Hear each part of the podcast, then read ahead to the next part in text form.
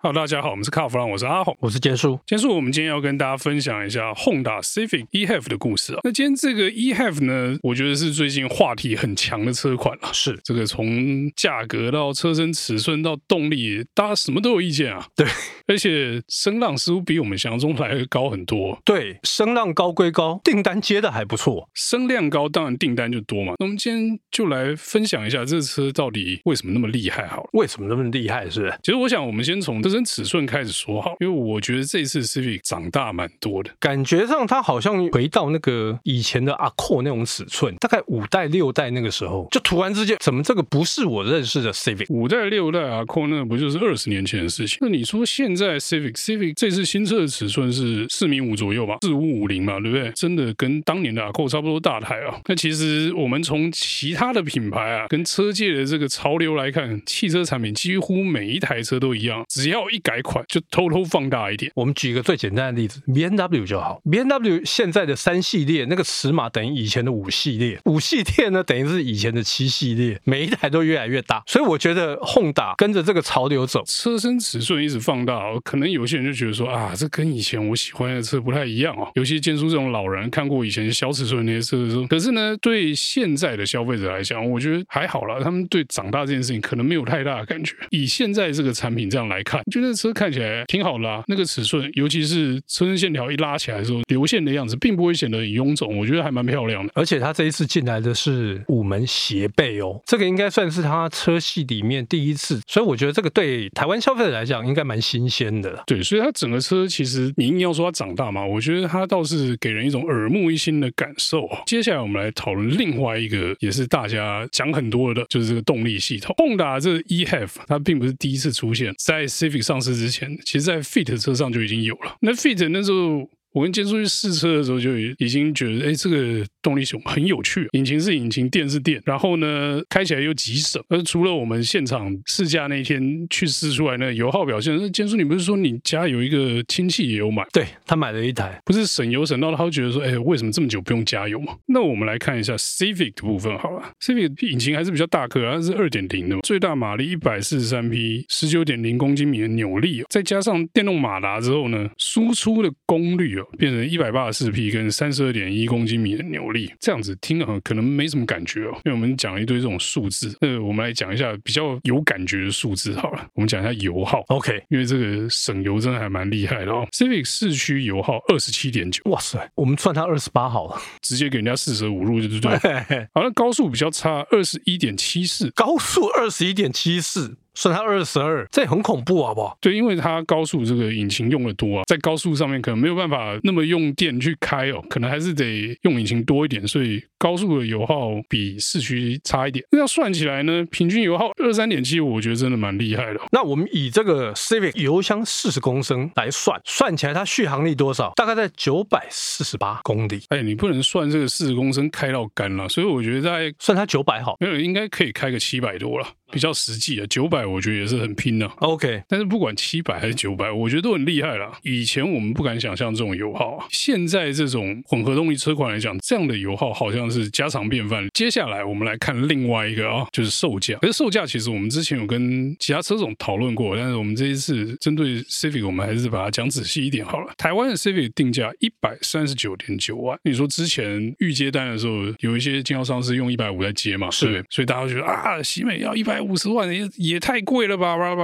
没有，因为他们的印象是以前的 Civic，以前 Civic 才多少钱？五六十万。其实到后来比较接近的 Civic 也没那么便宜了。对，而且你要看哦，它这一次整个车格都完全不一样嘛，整个定位都完全不一样。前面我们讲车身长大了，然后换了一个省油的混合动力系统，那这些都是钱，那更别提大家都要这个 Level Two 有 Honda Sensing，Honda Sensing 也是这个最新版本的，可以看到脚踏车的那一种。对对对，如果这样子还不够说服你，我们从这个日币的定价来看啊，因为算起来有这些东西，我觉得可以。可是呢，我们如果用日本当地的售价来反推的话，可能更有说服力一点。是，我记得上次我查，他在日本的定价三百九十四万日币，保险啊、购车税加下去，你交车的时候空车是四百零四万，那我给小勾一勾变四百三十万，那四百三十万算起来也差不多九十几万嘛，快一百嘛。以一个进口车来讲，中间还是有这个运费啊、关税啊这些东西嘛。我觉得其实。最重点的这个税金跟运费啊，过了咸水当然不一样啊。那以前我们算这种进口车啊，售价都是用当地的产地价去乘，大概一点五、一点六、一点七去乘嘛，看这个车商的算法是多少。那我们也不知道实际的成本结构，但是我们从媒体的角度去看每台车的时候，大概就是乘一个一点五到一点七的常数，就可以去反推这个车以后台湾卖多少钱。因为 Civic 这样乘起来也不到一点五啊，所以我觉得实际的售价啊，其实没有卖比日本贵啊。我们接下来看一下，我觉得很棒的地方啊，因为 Civic 长大了嘛，是那车内空间，我觉得也变大，多到它车内空间呢，我真的吓一跳，因为它是斜背嘛，大家最会在乎的就是在这个后座头部的空间。后来我发现，哎呀，头部没有压迫感。其实我觉得 Honda 车啊，基本上座舱的部分都不会有太大问题，坐起来都还蛮舒服。即使像 Fit 或者 City 那种小车，后座我们去坐也都还蛮好的。我觉得 Civic 这次这么流线，但是能保留这个座舱舒服的状态，我觉得很棒。至少我坐后座也 OK，坐前座呢更不用讲，因为前座如果不 OK 的话，那个车实在是太小了。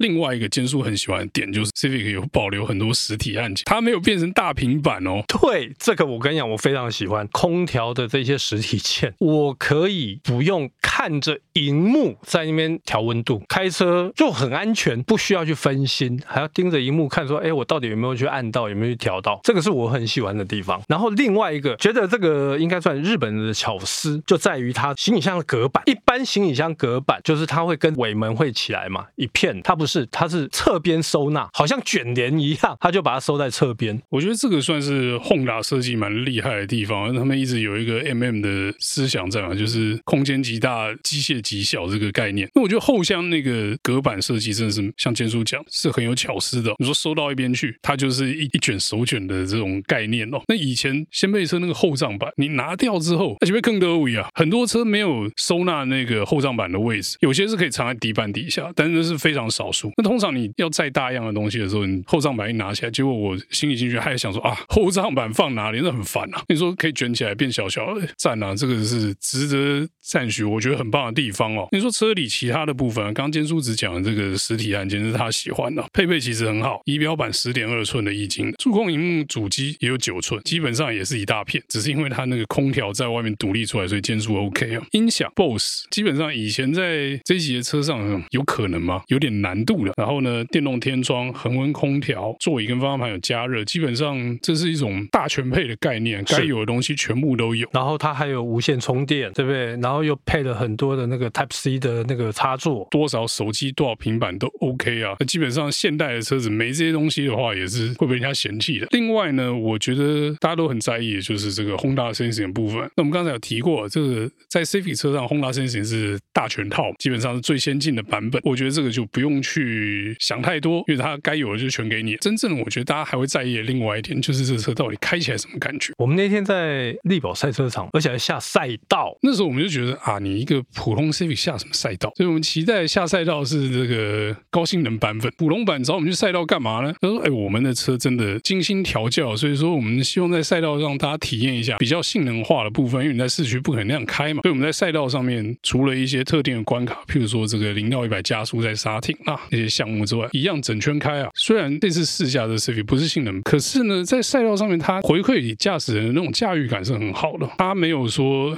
因为我变大了，我变舒服了，所以我就转向变模糊，刹车变不利了。以前你期待的 Civic 的那种手感跟这个驾驶感还是有保留着，虽然说它不是那么的。尖端性能，可是你会觉得说，我要有运动的驾驶感的时候，这个车还是能保有一定的驾驶乐趣。而且我发现它在高速过弯的时候，我们有时候在处理这些弯道的时候，我发现它的稳定性是够。这个稳定性会牵扯到安全性，哦，因为有时候我们在高速要闪避一些车辆啦、物体的时候，其实稳定性蛮重要的。所以我觉得它的稳定性远比过去要来的进步很多。那一方面是新的设计让车子变稳了，另外一方面我觉得车子变大，然后轮胎尺寸也变大。所以在这方面当然表现会进步不少。刚刚讲到轮圈呐、啊，轮子变大嘛，那个圈还蛮漂亮。如果买那车的话，改圈的钱先省起来，原厂圈很美啊。然后另外一个我发现哦，那天在开车子里面的宁静度很好，它的隔音我觉得这次做的非常好。我倒是对它模拟声浪比较有印象。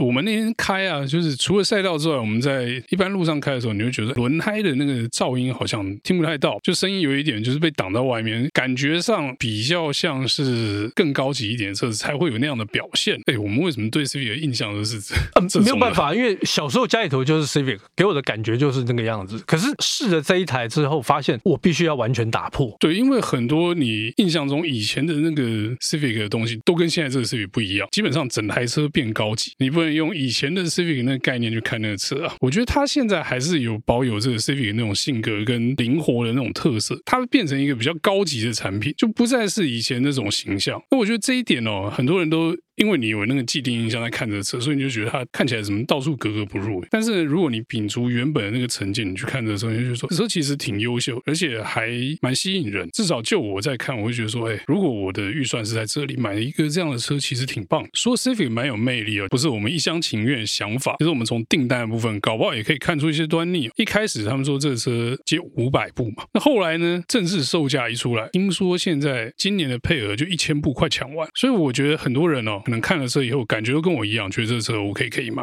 不然的话那个配额不会那么快抢光啊。从五百部变成一千部，然后一千部快抢光，那中间只隔两个多礼拜而已啊。所以可见的那个 Civic 它还是有它的魅力存在。对，虽然说跟以前 Civic 不一样，但是我觉得新车的这个魅力呢，就是它吸引到的不是原本的课程，搞不好新的这群人比原本那群人还大群，有可能，不然怎么会抢那么快？好，那我们今天这有关 Civic 的故事呢，就到这边告一段落，谢谢大家收听，谢谢。